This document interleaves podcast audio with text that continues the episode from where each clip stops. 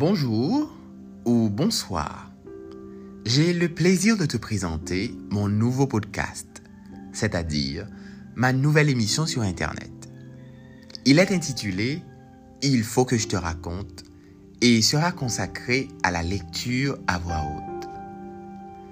Nous savons tous que la lecture est très importante parce qu'elle agrandit l'esprit, nous rend plus intelligents, plus sensibles aux êtres et aux choses. La lecture, dit-on, est au mental ce que le sport est au corps. Mais combien de pages as-tu lu cette semaine, cette année? Ok, ce n'est pas grave. Désormais, nous allons lire quelques belles pages ensemble toutes les semaines. Ce podcast s'adresse à trois catégories de personnes en particulier. Celles et ceux qui aiment lire, mais ne savent pas quoi lire. Celles et ceux qui n'aiment pas lire, mais adorent écouter. Et aux enfants. Qui que tu sois, je t'accompagnerai toutes les semaines pour lire. Nous allons lire ensemble quand tu seras en voiture, à la maison, dans les bouchons, au lit, quand tu n'arrives pas à t'endormir, au réveil, etc. Et pour commencer, je te présente un Portugais. Non, il n'est pas footballeur. Non, il ne s'appelle pas Cristiano Ronaldo. C'est plutôt un écrivain au talent immense.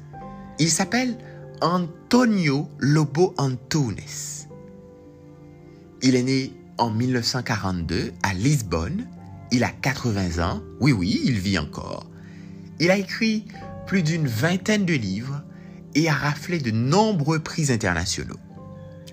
Le texte que je vais te lire est intitulé Une goutte de pluie sur le visage. C'est tiré de son livre Dormir accompagné.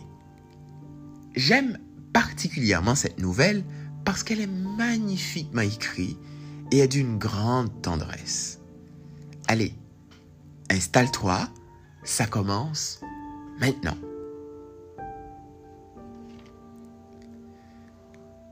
Si je n'étais pas bègue, j'oserais lui parler. Elle habite trois pâtés de maison plus loin. Nous prenons le même autobus tous les jours, moi au quatrième arrêt et elle au cinquième. Nous nous regardons l'un l'autre durant les 20 minutes, une demi-heure lorsqu'il y a beaucoup de circulation, du trajet qui sépare notre quartier du ministère. Elle travaille deux étages au-dessus du mien. Nous prenons le même ascenseur sans nous quitter les yeux. Parfois, il me semble qu'elle me sourit.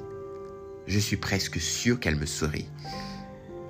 On se voit de loin au self, chacun avec son plateau. Je jurais souvent qu'elle me fait un signe m'invitant à sa table. Je n'y vais pas car je ne suis pas sûr de ce signe. Pourtant, je crois bien qu'elle me fait un signe.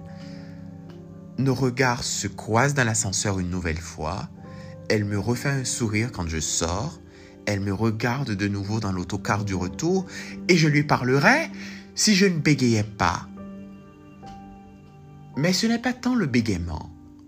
Comme les mots ne veulent pas sortir, comme je veux m'exprimer sans y parvenir, je rougis, les yeux exorbités. Je me suis regardé dans un miroir et c'est vrai, la bouche ouverte, pavée de dents, trébuchant sur une consonne interminable, remplissant l'air d'une tornade de postillons affolés. Et je ne veux pas qu'elle remarque tout ce ridicule, comme je deviens laid, comme je deviens physiquement un mascaron de fontaine, crachant convulsivement de l'eau en un râle bulleux. Avec mes collègues de travail, c'est simple. Je fais oui ou non de la tête. Mes réponses se résument à un geste vague. Je transforme un discours en un froncement de sourcils. Je réduis mes opinions à un haussement d'épaule. Même si je n'étais pas bègue, je continuerais à réduire mes opinions à un haussement d'épaule.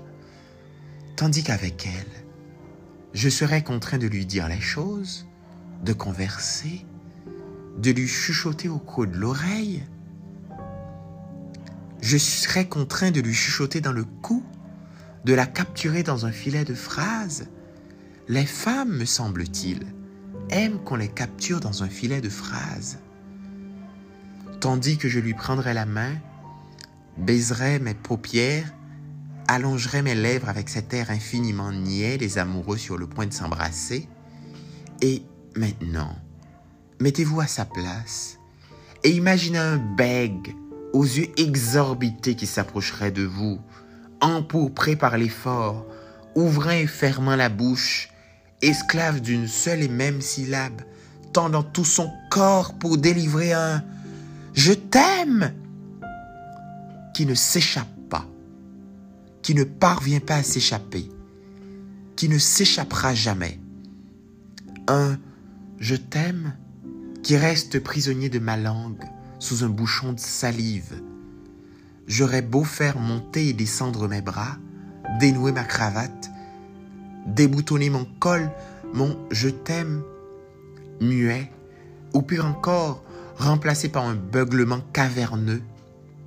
Et elle me repousserait, se lèverait effarée, disparaîtrait par la porte, et je me retrouverais seul au café, tout lent, penché sur la tasse de thé au citron et le flanc à la crème de ma débâcle. Je ne puis faire la bêtise de lui parler. Il est évident que je dois me contenter de ses regards dans l'autobus, de son sourire dans l'ascenseur, de son invitation muette à sa table, jusqu'au jour où je la verrai main dans la main avec un Jules quelconque. Peut-être plus vieux que moi, mais capable de lui chuchoter sans effort dans l'oreille. Il y a des gens qui chuchotent sans effort.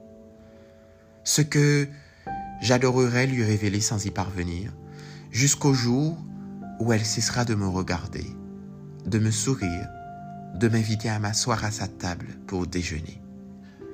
Et je la verrai au fond de l'autobus, poser son front sur l'épaule d'un Jules quelconque, sans me voir, sans même m'accorder un regard, comme si je n'avais jamais existé. Et je comprendrai alors, ayant cessé d'exister, que je n'ai jamais existé. Et ce soir-là, lorsque je me regarderai dans la glace, je ne verrai personne, ou je verrai au plus deux yeux, les miens, qui m'adresseront un reproche, une paire d'yeux où je suis sûr qu'une larme tremblera sur les cils et glissera lentement le long de ma joue. Ou peut-être que ce ne sera pas une larme, mais seulement, car c'est l'hiver, une goutte de pluie. Vous savez ce que c'est Roulant sur la vitre. Mon cher ami, voilà je viens de, te lire Une goutte de pluie sur le visage. Très beau texte, magnifiquement écrit, mais surtout très tendre, de Antonio Lobo Antunes. Est-ce que tu as aimé ce texte?